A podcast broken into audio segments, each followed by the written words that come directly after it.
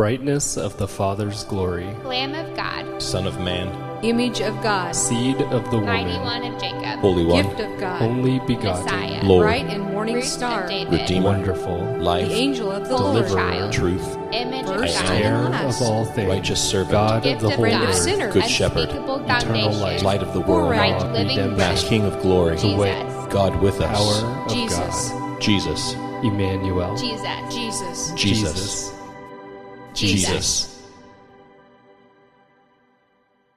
I got to redeem a little bit from last week. If you were here last week, any of you cat lovers um, that are in the room, I'm sorry. Um, but I have to redeem a little bit. Last Sunday, or last weekend in California, there was another contest that went on. It was actually the ugliest dog contest um, that they had last um, weekend. And this is the winner of that. The, the winner, would you call that the winner or the loser? If you win an ugly contest, are you the winner or are you the loser? I'm not quite sure um, how this goes. This is Jaja. Jaja was the winner. This, um, I don't know if this is uh, male or female. I'm not going there. Um, I'm just leaving it at that. That, that this, um, they had to pick a winner and a loser um, with this. All I know is that the competition was really rough this year. Um, it was a tough one, and it doesn't get any better, people. Um, hang with me. That's about as good as it gets with my jokes. It's, it's a really good competition. Um, it's to raise awareness for pet adoption. Um, so, something that they do to raise awareness for pet adoption, raise um, funds for that. So, really cool competition. And um, I, don't, I really don't know how they judge. Just by looks, I think they said how, how much they slobber when they're on the judges' table is a part of that. You just, I think smell has something to do with it. But they've got they've got categories and how they can judge which dog actually wins or loses, how you look at it. Well, I don't know if you know this, but Jesus had to do kind of the same thing. It wasn't for an ugly dog competition, but he selected 12 men. He had 12 disciples. So, the 12 disciples that many of you know about, whether you're a churchgoer or not, or if you read your Bible much or not, you probably know that Jesus had disciples that followed him around. And he had to pick these people for his mission. Um, much more important than an ugly dog competition, it has to do with the message of God and what God is trying to teach us. But I've learned this over time God's ways are not my ways. And sometimes he does things a little different than what I would do them. So when I look at how and why he chose the guys he chose, it, it, sometimes confuses me. Why would he pick that guy? What's this guy all about? But he did this, and God is the master at this. He's good at taking the ordinary and making it extraordinary. He's great at this. He's good at taking the simple things in life and making them spectacular. And it was God who used just a plain stick to part the Red Sea, he used a little stone to kill a giant, and he used these 12 guys to change the world. Now, I believe if Jesus was here today and he was looking for these 12 men, um, he was taking applications for these guys to be part of his team, that he might get some consulting. That's what we often do, right? When we don't understand something in business, we, we get consultants to come around us to help us out. I wonder if Jesus would have written um, a letter to some consultants or had some of them look at what he was doing, um, made his business proposal, and gave them the resumes of all these men that had applied, especially these 12, that they might have given him some different advice. So, just for fun, I thought um, it'd be fun to look at this. Somebody else wrote this, but they thought if Jesus was getting consulting for his business, they might write back to Jesus and say, Thank you for submitting the resumes of the 12 men that you have selected for the management positions of your new organization. All of them have taken a battery of tests, and we have run them um, through our whole staff. And it's our staff's opinion that your nominees are lacking in background, in education, in vocational aptitude for the type of enterprise that you are undertaking. They, don't, they do not have a team concept. And we'd recommend that you continue your search for men of experience, managerial ability, and proven capability. Then they get into details with some of them. They might write Simon Peter, he's emotionally unstable. He is given to fits of temper. Andrew has absolutely no qualities of leadership. And the two brothers, James and John, um, they place personal interest above loyal company, company loyalty. Sorry. And Thomas, he demonstrates a questioning attitude that would tend to undermine morale. Um, here's the best part. We feel also that it's our duty to inform you that Matthew, The tax collector, he's been under investigation by the Greater Jerusalem Better Business Bureau. then they get to this. But one of your candidates shows great potential. He's a man of ability and resourcefulness. He was liked because of his ambition and he has a keen mind. He is highly motivated and responsible. We'd recommend Judas Iscariot as your controller and right hand man. what, what, we're going to learn about Judas here in just a second, but it, sometimes it's just the opposite. What we see and what we think would work, God sometimes just does the opposite. And I believe that the church should be one of the best businesses in our community.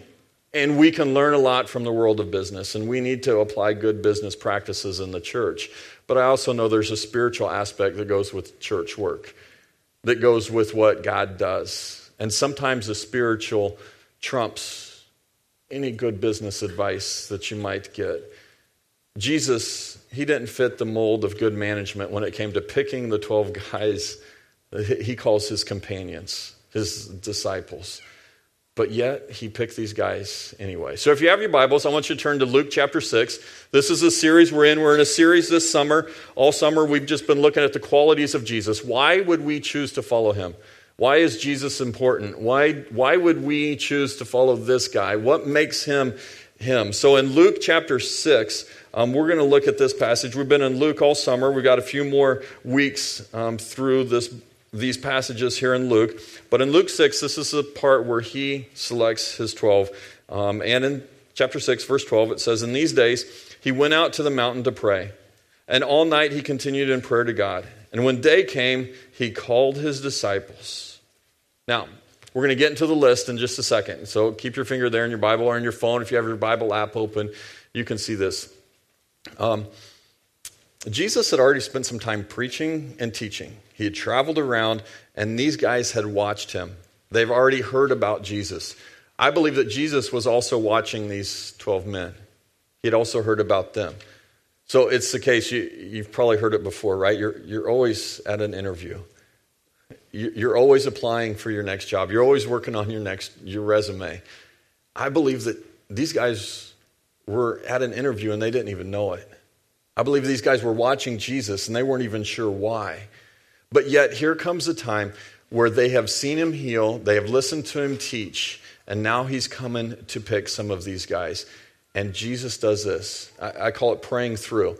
He stays up all night praying about these guys. I think he had done it before, but this is the night before the big um, conference where he steps up and he tells everybody who his followers are going to be, who his disciples are going to be. And he prays it through. He takes it to God. And then he goes and he picks these 12 men. The first one that's up, you can see it in this passage, verse 13, um, is where it starts. Simon Peter is up. And Simon Peter, in almost every list that you see, he's mentioned first.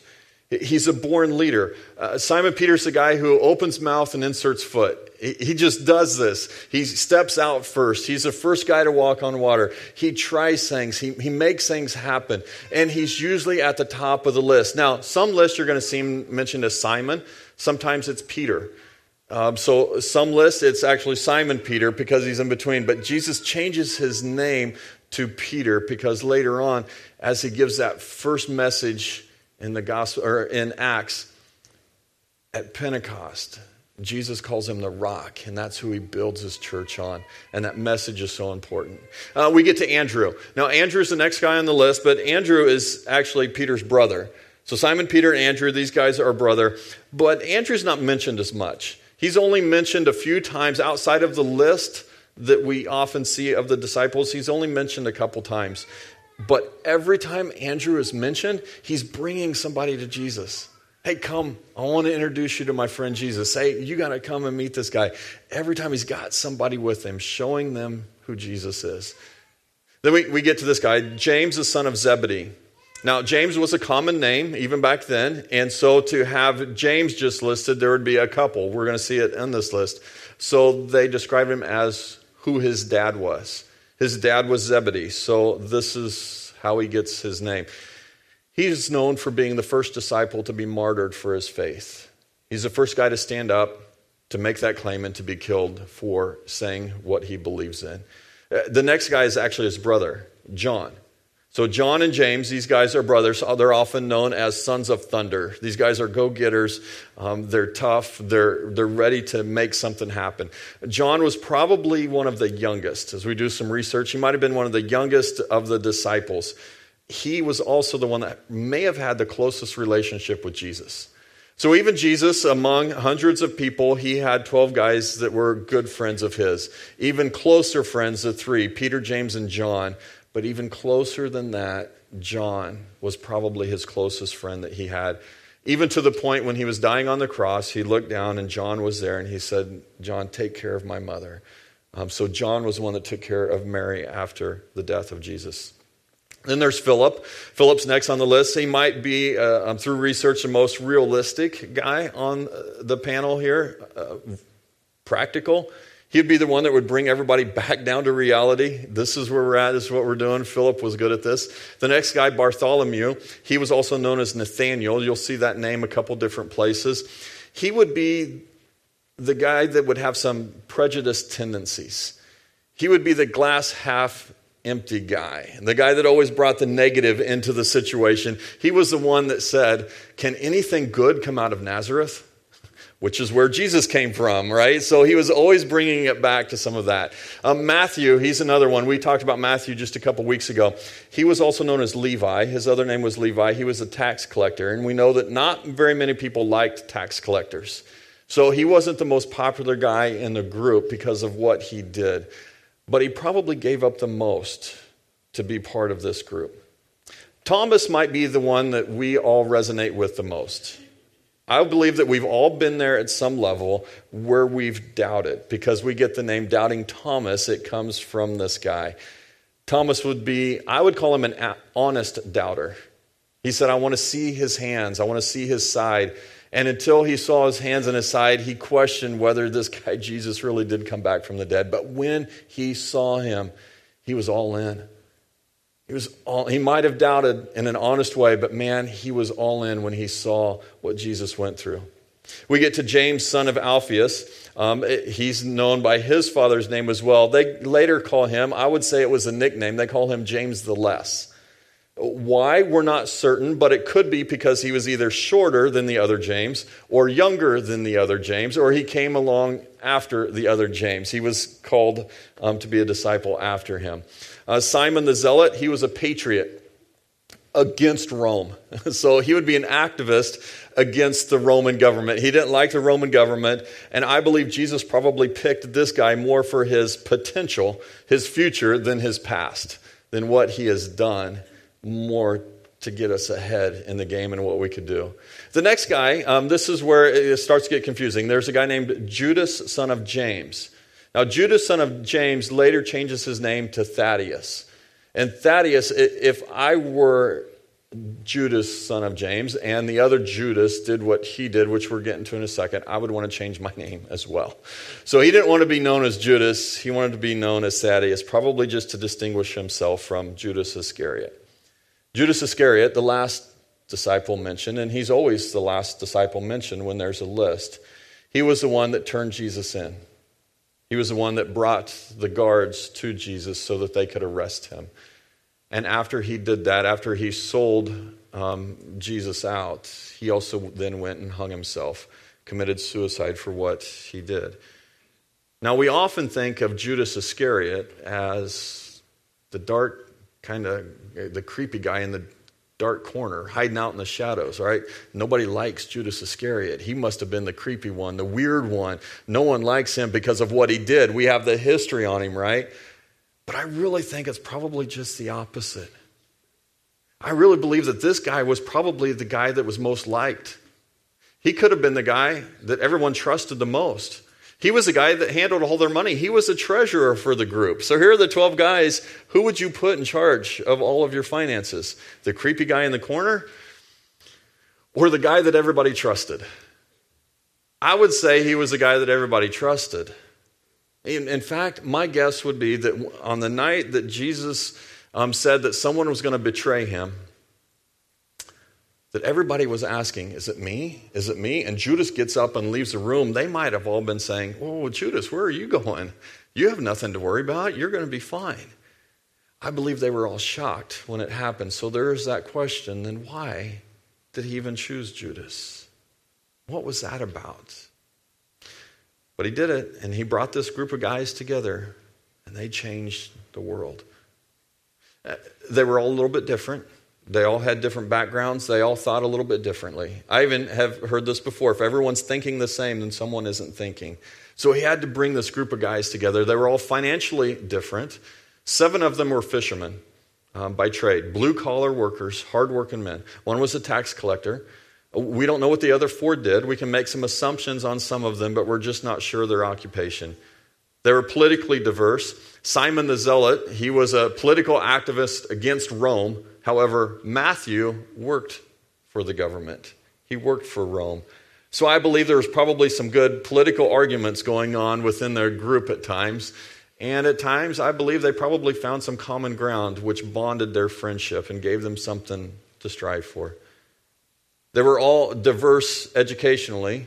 Um, Luke was a physician, a, a doctor, and fishing, it, doesn't take much education to be a good fisherman. In fact, the, how I became better at fishing was by skipping college classes to go fishing more often. Don't tell anybody, all right? That's our secret. But sometimes you don't need the diplomas. Sometimes we think that, right? It's how smart you are, how many diplomas you have on your wall. How good are you at that? That's what God can use. And sometimes it's just the opposite.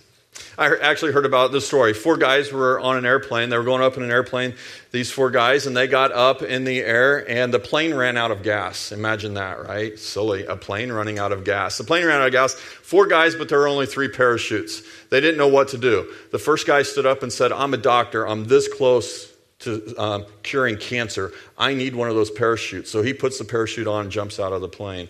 The next guy says, I'm the smartest guy in the world. I've got diplomas hanging all over my wall. In fact, I just won a contest, the smartest guy in the world. So he says, I need one of these. He grabs a pack and he jumps out of the plane.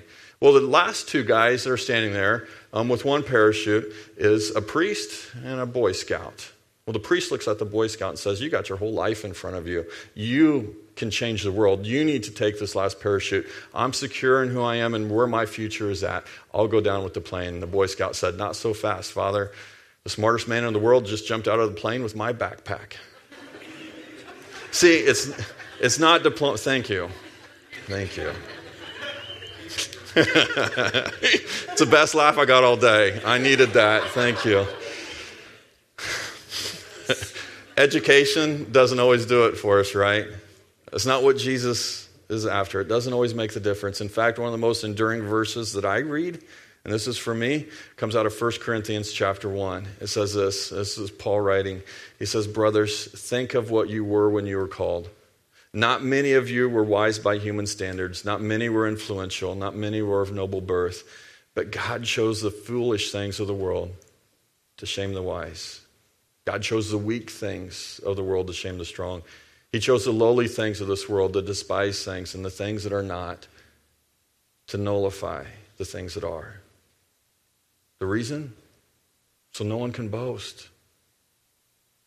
I mean, seriously, let's think about it. If God, if Jesus would have come through and he would have picked the best of the best, if these guys listed, if they were the best of the best, when they got done, they would have all walked around saying, Look what we did.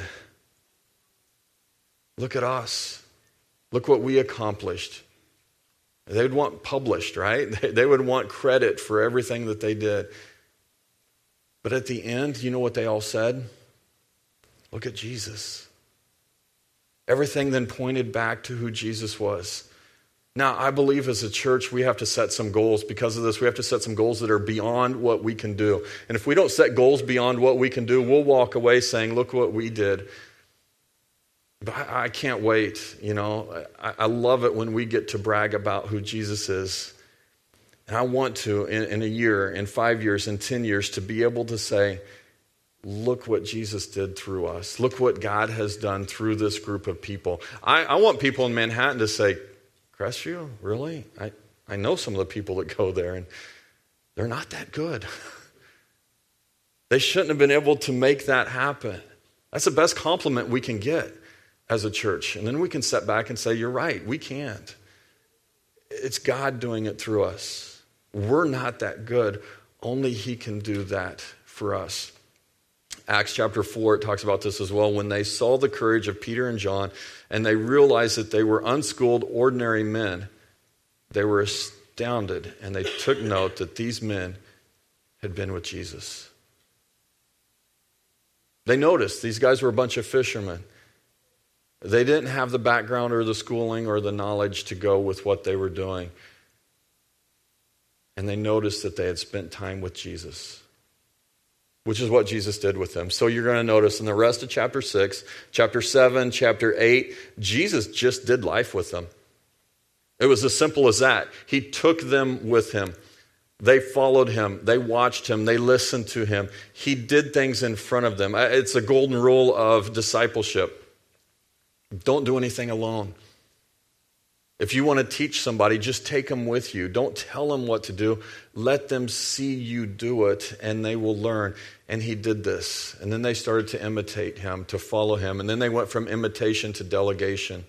And we get to, to Luke chapter 9. So if you're still there, um, shoot over to chapter 9. You're going to see this in verse 1. It says, And he called the 12 together, and he gave them power and authority over the demons and to cure diseases. Notice this in the very first verse of chapter 9, he does two things for them. He gives them power and authority. Very important. Power gives them the ability to do it, authority gives them the right to do it. They just didn't have the power, they had the authority as well to heal diseases and to cast out demons. They didn't just have the authority to do it, they had the power to do it also. And insecure leaders often don't do this.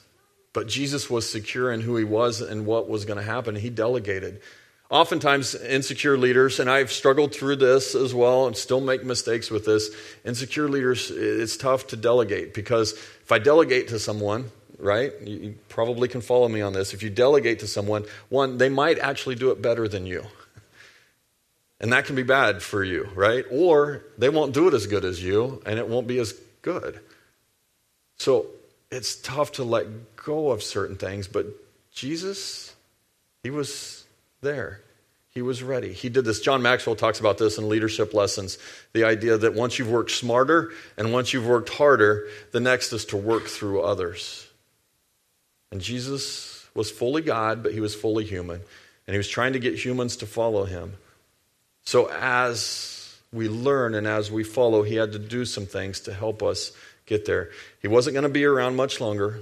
He knew that his time was coming when he was going to be crucified, when he was going to ascend then into heaven after his resurrection. And he had to trust these guys. I believe at some point he might have sat back and said, But they're not ready.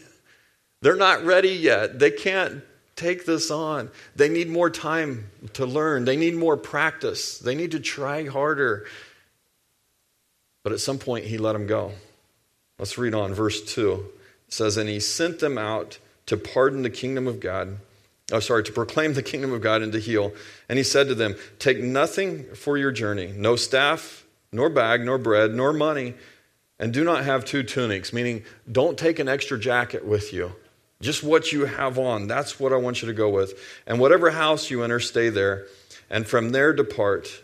And wherever um, they do not receive you, then leave that town, shake off the dust from your feet as a testimony against them. And they departed and they went through the villages, preaching the gospel and healing everywhere. He was giving them instructions. His instructions were this preach and heal. Tell others about the love of God. Tell somebody else how much we love them. And don't take anything extra with you. You're not supposed to stay with someone that long. Just go in, teach, and then keep moving. They were going to stay in others' homes, but not to plant roots, not to build these disciples, but yet just to tell the story, just to be witnesses. Said, and if you're not welcome, then move on. Their job was to plant seeds, not necessarily to shepherd, just to tell the story and keep going.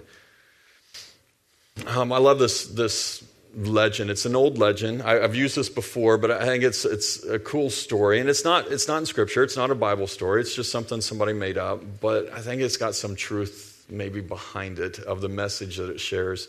And it's a legend of when Jesus, after his death, his burial, his resurrection, and he, then he ascends to heaven, he is standing there with the angel Gabriel. And Gabriel is asking him questions. Wow, Jesus, it must have been tough those last few days. Lots of pain, lots of heartache. And Jesus said, Yeah, it was. It was those last few days. That wasn't very much fun. But Gabriel's excited.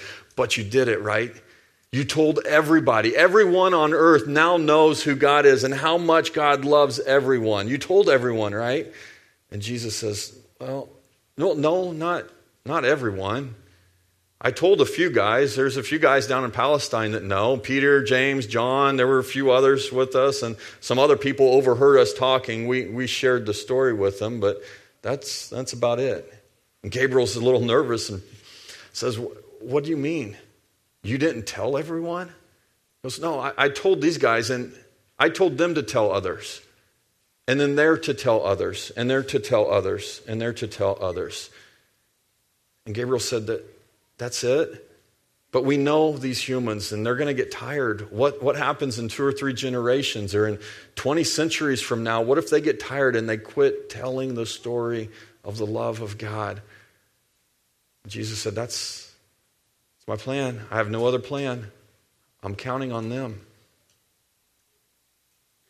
He picked 12 guys and he was counting on them to tell the story, to tell the story, to tell the story. I think he's counting on you as well. We're part of his team. He picked 12 guys to start with, but he's also picked you, and he's counting on you. You have been chosen by God to be a witness for him. You're on his team, you're a companion of his. You've been chosen. I, I get it. The question has long been asked why did he choose Judas? It's a great question. I can't wait to ask someday. Why would he choose Judas? But that's not the question that stumps me at times. The question that gets me is why me? Why did he choose me to tell this story? Why would he choose me to continue this message on? Have you ever asked that question? Dale Carnegie um, tells this. Is a quote from Dale Carnegie. He said, Men are developed the same way that gold is mined. Several tons of dirt have to be removed to get one ounce of gold, but you don't go into the mine looking for dirt. I believe that's the way it is with us. Remember, God is great at taking the ordinary and making it extraordinary. Jesus picked his team by looking past the dirt and finding the gold, and he does the same with you. You're not in a competition for the ugliest dog. You've been selected by God, the, the King of the universe, to continue telling others his story of how much he loves us. Now, one, you have to trust and believe it to begin with. And if you do, if that's something that, that you have said, yes, I do, then continue telling the story. Then tell someone else about Jesus and how much he loves us and what he did for us because you have been chosen, you're part of the team. If you haven't accepted that role yet, if you, if you haven't said, yeah, I want to be in, I want to do this, then I want to share with you. I want to teach you. I want to tell you more uh, about how God has selected you to be part of his team, to tell someone else. Let's do this. Let's stand together. We're going to um, enter into a time of remembering what he has done for us, what Jesus did for us on the cross. Let's stand together and sing.